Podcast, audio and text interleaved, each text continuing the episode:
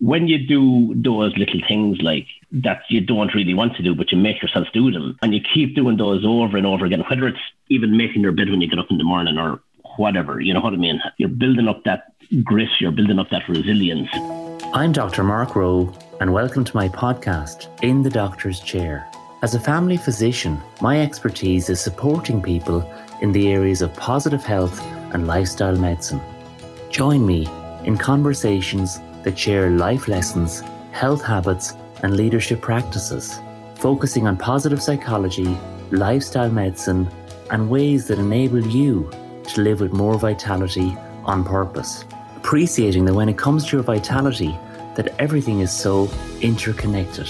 Episodes will air weekly, and you can find me wherever you listen to your podcasts, and of course on my website, drmarkrowe.com. Tom Brennan, co founder of Eirgen Pharma and Trivium Vet, talks with me about how, in his experience, small incremental changes result in grit and resilience. Tom firmly believes that what you think becomes what you feel, being mindful that you need to rule your mind or it will rule you. If you're a leader who recognises, particularly since COVID 19, that living with vitality and building a more resilient mind matter now more than ever for you and your team, then this podcast is for you. For further details, visit drmarkrowe.com.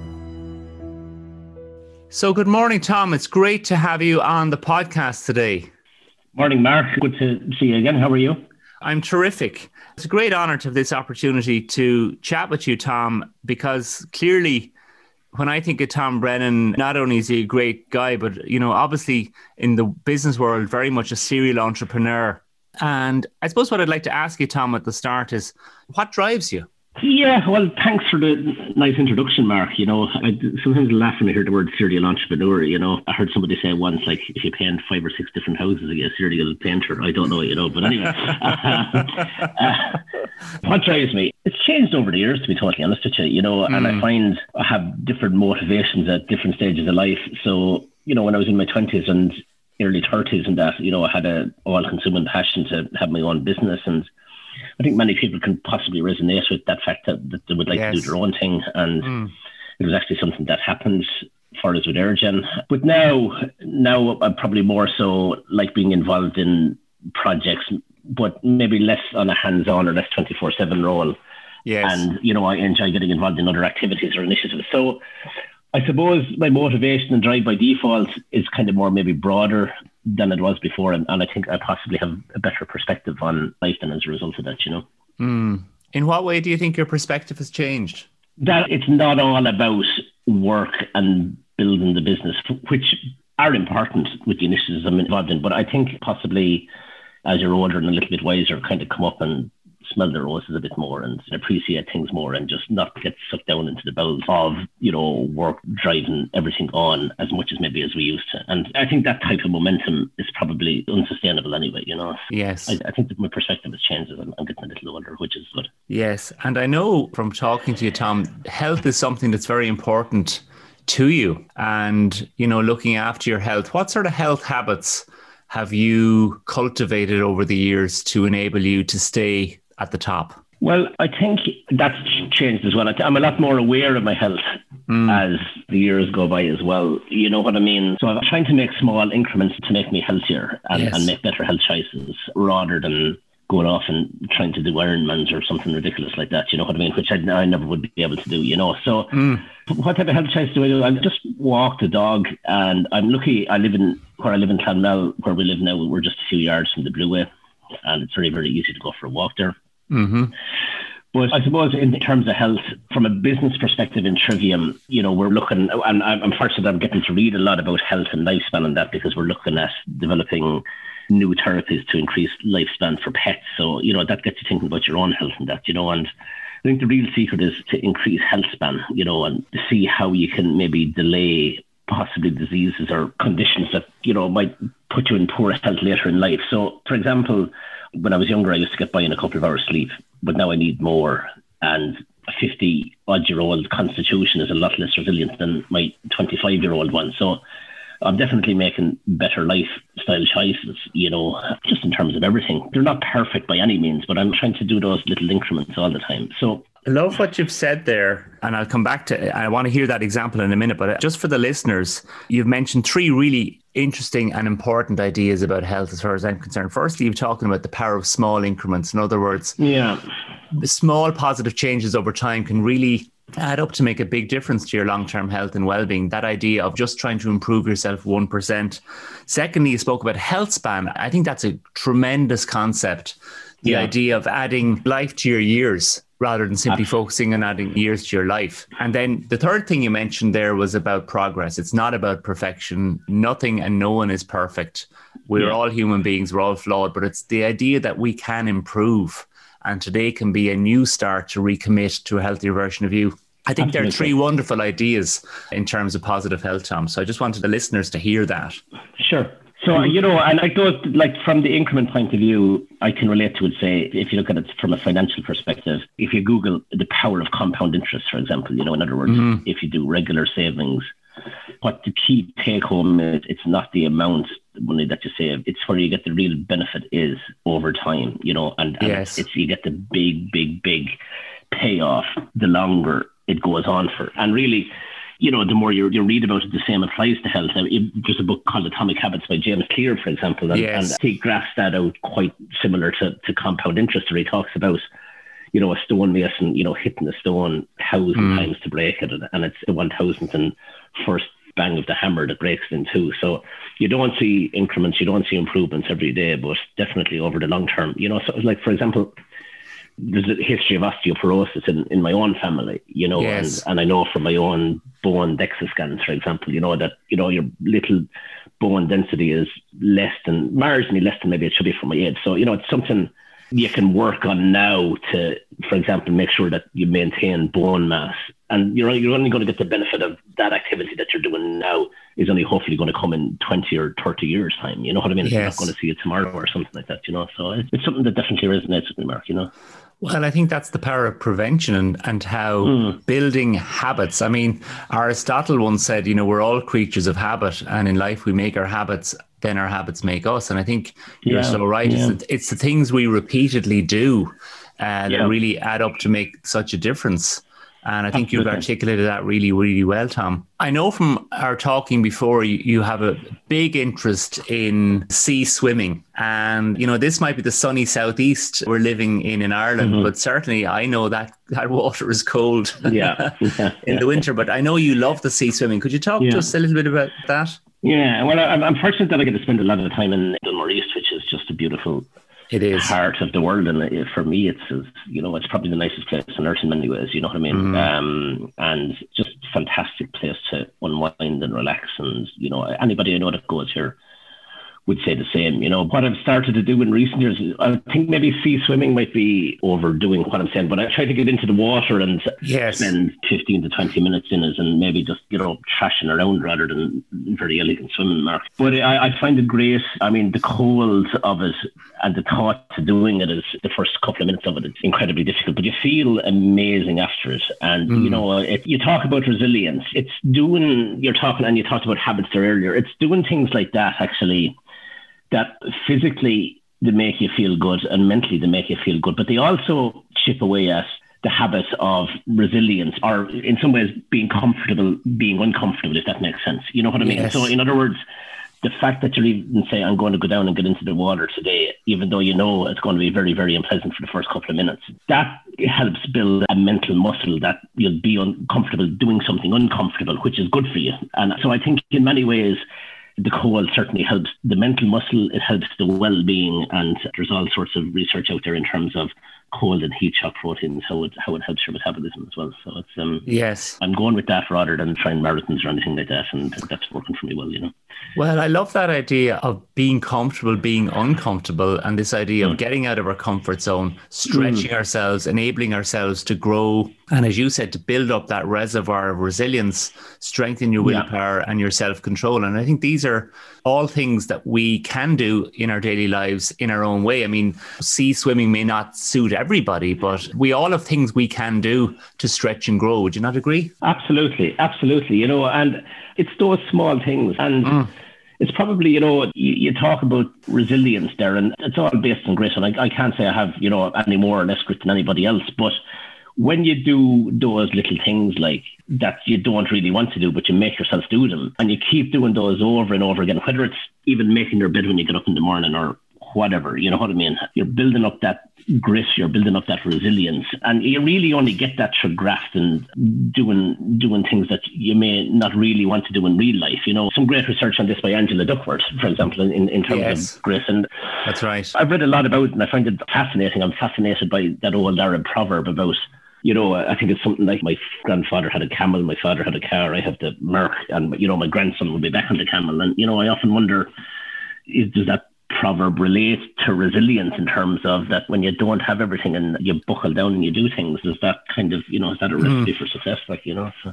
there was a wonderful English writer, William Blake, who once wrote that the strongest poison ever known was Caesar's laurel crown. In other words, that nothing mm. in life fails like success, but you're really articulating very well how you're continually working to stretch and grow and build grit and build resilience and build that sense of being comfortable being uncomfortable in, in your daily habits. So I think you've really answered the question I would ask you about how you cope with success.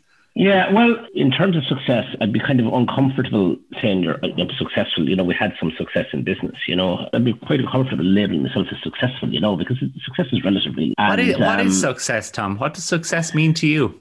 Yeah, I think it's being happy doing what you're doing with people mm. you want to be doing whatever with. You know what I mean? Um, yes.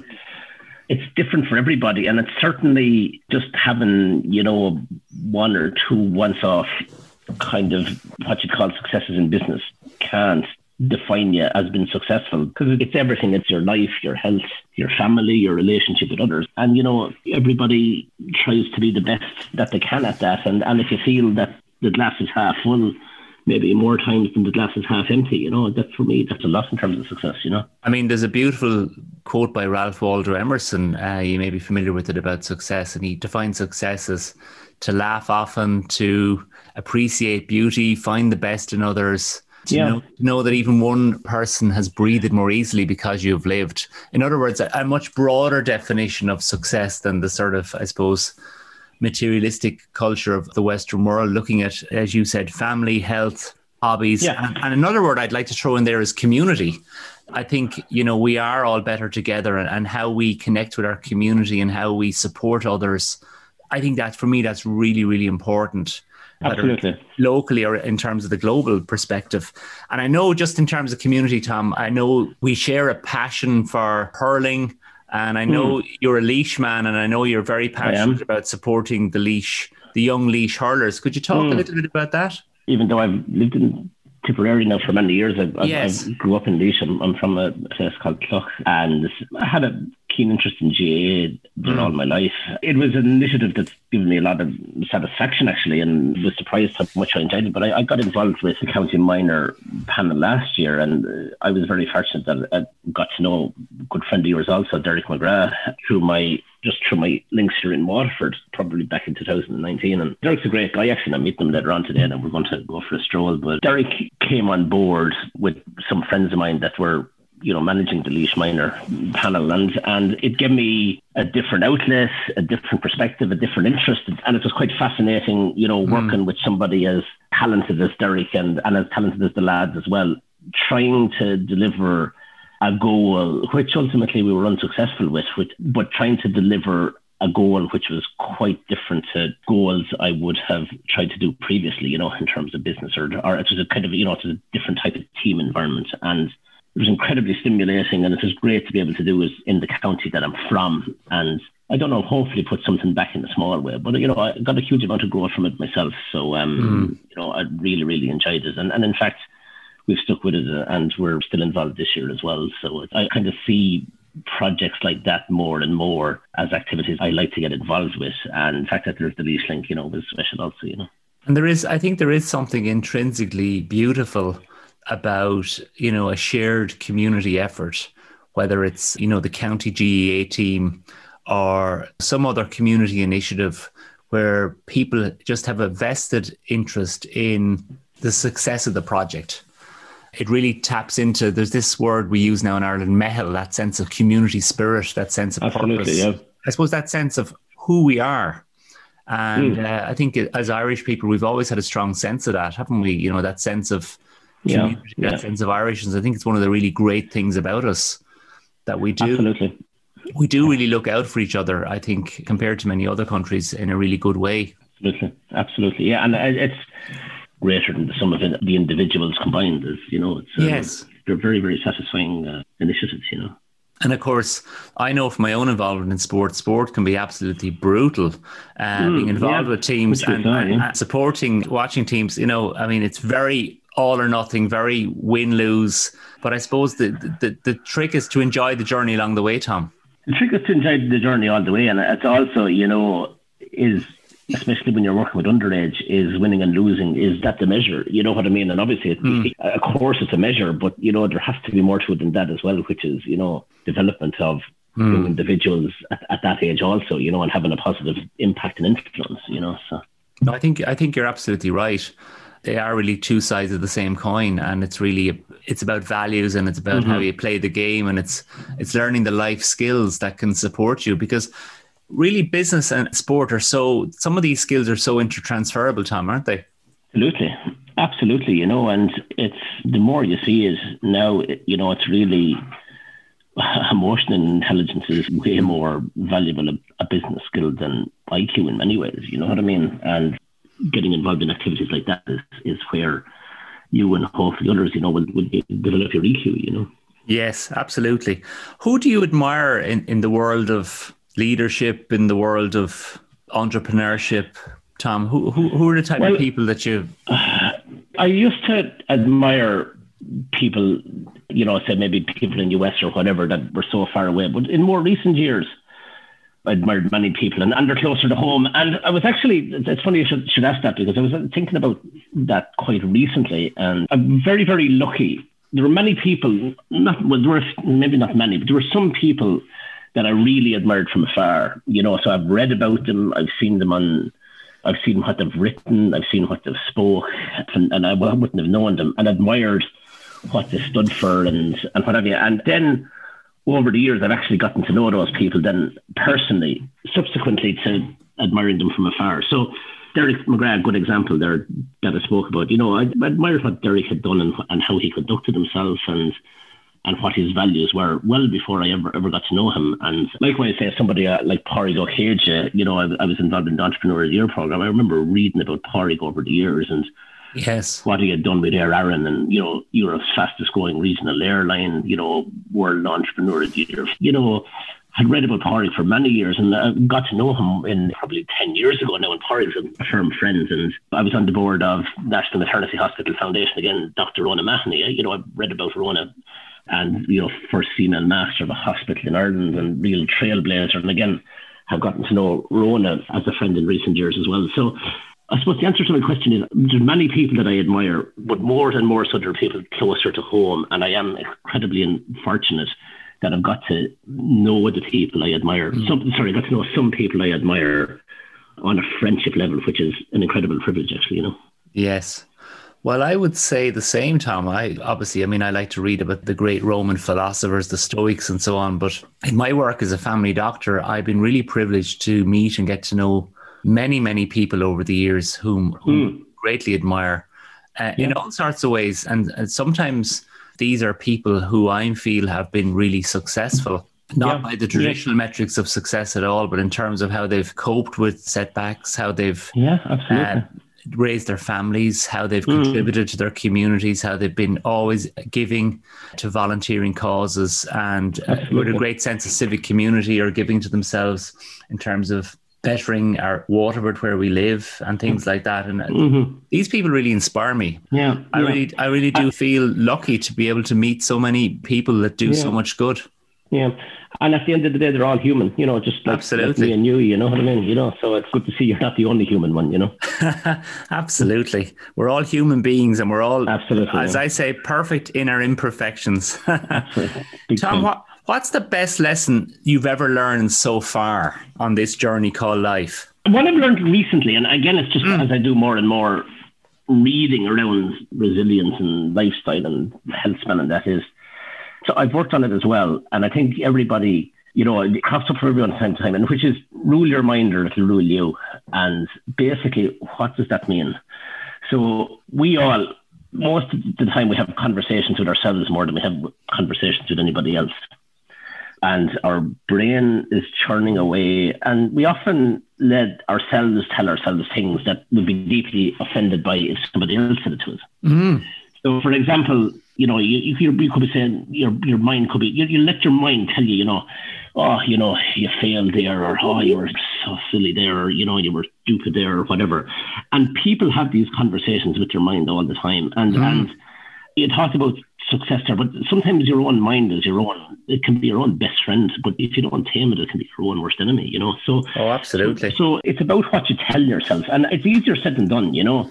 But in reality, you're constantly creating your own reality. What you think becomes what you feel as an individual, you know, mm. and this determines how you interact with others. So I've worked on if I have negativity or you know what I mean, because everybody you have good days and you have bad days, and you yes. know, so, and that goes for everybody. You know, Absolutely. I don't care who it is, you know, and I mean, and every single person on the planet. So Absolutely. I, have become better of that if something not positive or a thought that I can stand back and I can label it and say, okay, you know, that's not a good thought. And, you know, my mind is starting to, hey, mind, you know, why are you playing this particular trick? So when you stand back and you can label it, because at the end of the day, it's just, it's a physical thing that's happening in your brain. It's a different sequence of neurons firing off, you know, and, and yes. I, I, think that's fascinating. And if you can get to your neurons firing in a different way, you have a different thought. So I, so kind of rambling, but what, what I'm trying to say is, I take time to stand back and label thoughts, especially negative ones, and try and compartmentalize them and stand back from them. And it works well because I find then more times than not that lads certainly have fun, you know. Yes. How do you do that, Tom? Do you keep a journal? Do you meditate? Do you spend time oh, in ah, nature? Yeah. How do you like to become, as you said, the observer of your own thoughts? Well, I read and I listen to a lot of podcasts about it. There's a Stanford neuroscientist called Andrew Huberman. I don't know if you've come across him. It's yes, I've heard of him. incredibly interesting information just in terms of neural plasticity, how the brain can change and evolve over time, how you can influence your thought process and positive. So I have tried mindfulness and I, I haven't really stuck to it very well, Mark, even though the science is just incredible around it certainly walks in nature, doing that more and more and more and more. And really, again, it's just education and reading about it. And then just the more you practice, the more you're able to possibly become distant from those thoughts and almost label them as a third person. I'm not trying yeah. to say I have this cracked or anything like that. And look, no. you know, I'm, most of the time I'm a very, very positive person, like, you know what I mean? But, um, yes. But I, I'm very, very, very well aware that you know if you let your mind get away on you, um, absolutely, that it can cause you more problems than, oh, any other person. And I think you've articulated that so well. You know, the mind has tremendous power. We all have negative thoughts. We all have an inner critic, but if you allow mm. your inner critic to self sabotage you, I suppose is what I'm saying, it can really bring you into a downward spiral.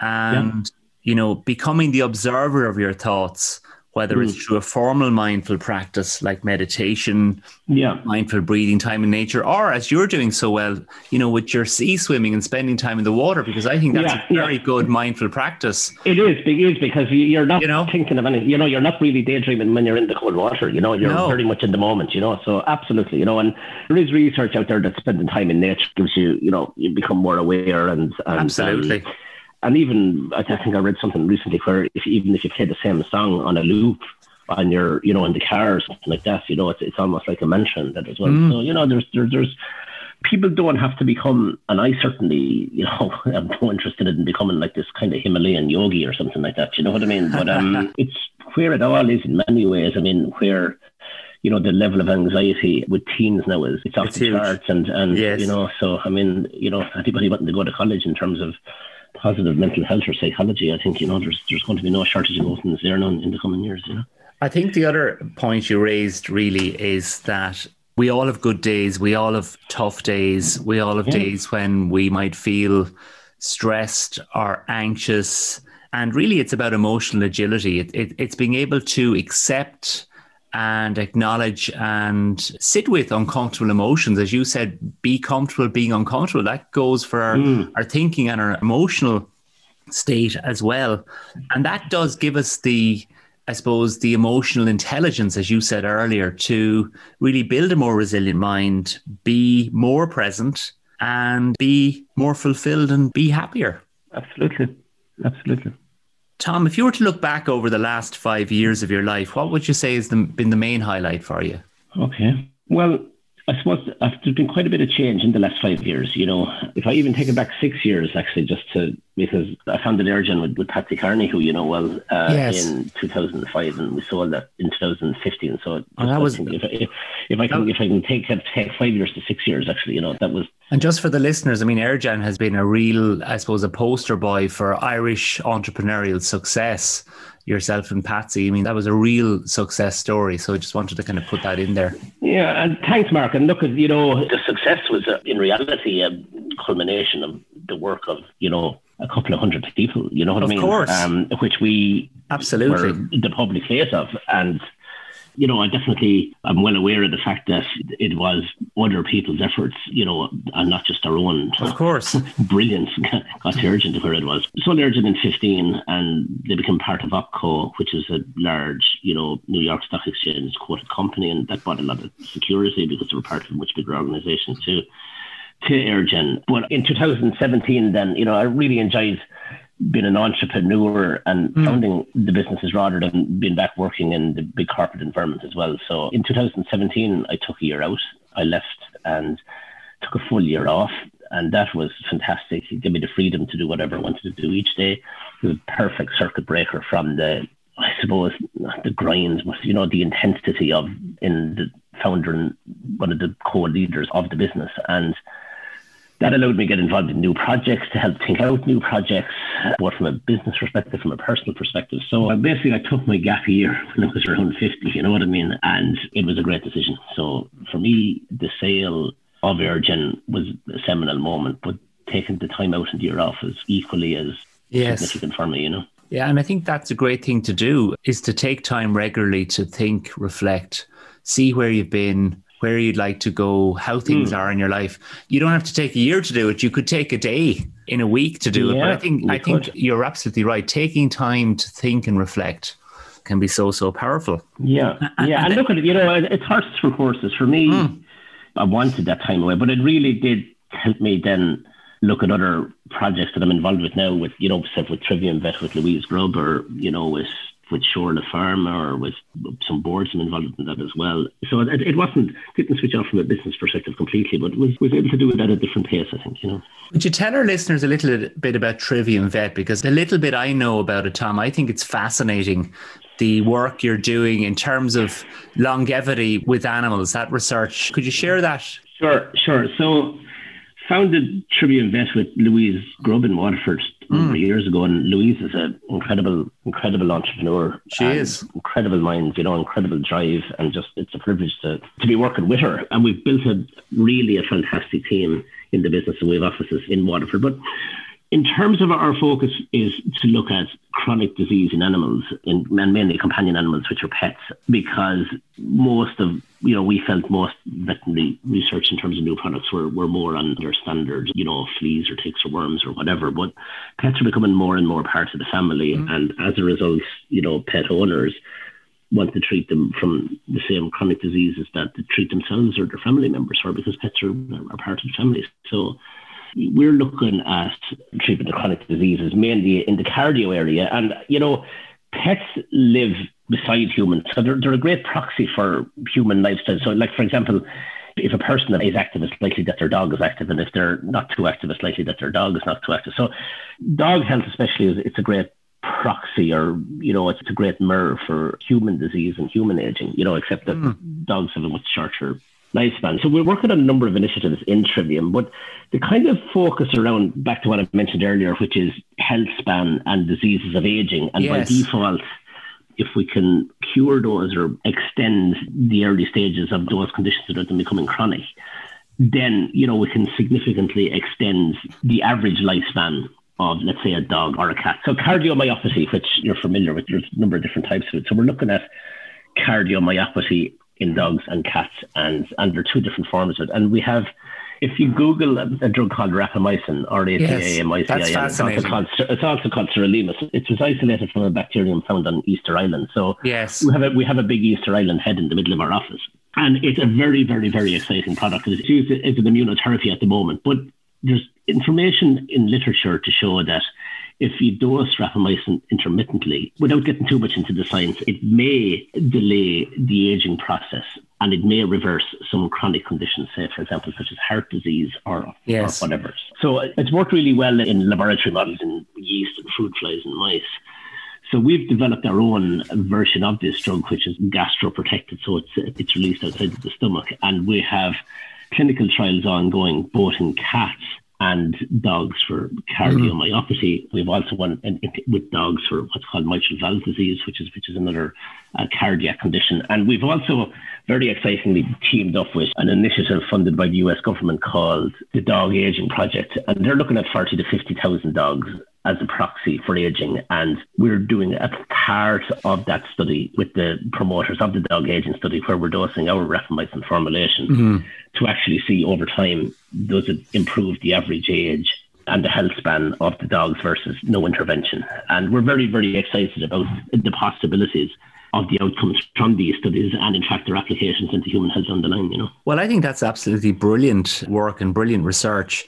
And it plugs in totally with you know, the idea from lifestyle medicine, which I'm a big advocate for, mm. the idea that your DNA is not set in stone, that your epigenome, which, which sits on top of your DNA, it's like yeah. the master switch, probably accounts for about 75 to 80% of how your genes express themselves. Mm. And your epigenome is controlled by you know, to a large degree, your lifestyle habits, whether it's your exercise and movement, the quality of your sleep, your ability to recharge from stress, absolutely, uh, the food you eat or don't eat, uh, in a continuous cycle of change. And yeah. uh, you know, in other words, that we have two ages. You have your chronological age, which is your date of birth. None of us uh, can yeah. change that, but your biological age, the miles on your clock, that that is up for grabs. Absolutely, and, and, and, habits. And there's more and more research mm. coming out around that. I think it's called a Horvath clock. I, I probably have yes. the pronunciation wrong in terms of that. And, you know, certainly drugs like rapamycin seem to be able to, say, for example, mimic the effects of prolonged fasting, with, you know, over thousands of years. And we weren't brought up on three meals a day that man as a hunter gatherer had to go and find food. So, you know, sometimes it was periods of feast, other times it was periods of famine, you know, yes. and, and that intermittent fasting and the effect it has on the body seems to be built in well before we started cultivating wheat and bread and having three regular meals a day. And, you know, a, a drug like rapamycin seems to mimic the effects of that fasting does. And, and I'm not saying seems because we're in clinical trials. I'm not saying does. I'm said seems. Yes. And, well, and, well, you... and as a result, like say, for example, with fasting, and if anybody mm. Googles the benefits of fasting, you'll see that you get that kind of cellular cleanup of, of damaged cells that the body will use those as a source of energy. You know what I mean? So it, well, there's some fascinating research and breakthroughs in this area at the moment. There is. I think the research that's happening in this area at the moment, the degree of acceleration in terms of our understanding about the benefits of of a healthier lifestyle are really incredible. What I'd like any of our listeners to understand is that it's about the power of small positive changes. You know, Rome wasn't built in a day. But as you said earlier in our conversation, building your own sense of self awareness so that you get to know yourself better, know what suits you best, and making some changes that enable mm. you to simply think more positively and more clearly, feel better, and get more quality in your day to day lived experience. Tom, just on the pets, I mean, for me, vitamin P, I call it, you know, I think the oxytocin release, I think, I think it is really good for people. And, and I people really do love their pets, and I see people yeah, when, when they lose a pet. P, I haven't heard that one before. Yeah. I call it vitamin P, but it's mm-hmm. it, it, mm-hmm. can be a real bereavement process if people lose someone, lose an animal, lose a pet. Uh, really, you know, it's yeah. ju- just I, like I, I, somebody told me, so I don't have evidence for this, and happy to be proved wrong on it, but. I heard a statistic that during, say, around the, the 08 financial crisis, and that pet care was one of two overall industry segments that didn't have a downturn as a result of the financial crisis in a way. So I, I don't know what the other one was, but um, mm-hmm. you know, and, and the research out there in terms of what companionship brings in terms of mental health and well-being, yes. and you know, I mean, people that have pets and they see their dog and you know, the dog running towards them, you know, you, you smile and you know, all those that that happen hundreds of times has a beneficial effect. And also, you know, if I put my business hat on, looking at COVID and people working from home and that, you know, people are there's, there's huge demand on pet as you can see out there, and there's a probably the demand exceeds the supply. So it's, mm. a, it's a massive, massive well, growth opportunity as well. As you said earlier, Tom, we are human beings, and part of being a human being is the need to care for others. Yeah. And that oxytocin, that's building that sense of connection with other humans and with pets and even with plants and nature. I mean, all of that can be really, really good. Tom, can I ask you, just for our listeners, can you give our listeners what you would consider to be three take homes for building a more resilient mind? I mean, I know you mentioned lots of things in our conversation, but what, what would three take homes be for our listeners? Probably just recap on, I, I think I might have said them before. Number one, resilience is grit, you know, for yes. me. And you have to work on it and it can only learn to graft real life experiences and, and in many ways setbacks as well, you know. Number two, small increments or the power of compound interest, if you want to put it that way, for those that are business related. Small increments, big leaps in time. And trying being comfortable, being uncomfortable. So look, I'm repeating what I might have said earlier, but I think those three attributes and practices, I think, certainly build resilience. You know? I think that's tremendous. And finally, Tom Brennan, can I just ask you, for you, what is the meaning of life? What's the meaning of life, Mark? God, the meaning of life means not being dead. And it means, in the meaning of life, not being dead, both in the literal and the philosophical sense. Yes. Well, Tom, it's been an absolute pleasure having you on the podcast in the doctor's chair and you know keep leading keep inspiring. I wish you every ongoing success in the broadest definition of how we've described success today. Thanks tom. Thanks mark. Always a pleasure. Much appreciated. Thank you for listening to my podcast in the doctor's chair. For further resources to support you to live with more vitality please visit my website drmarkrowe.com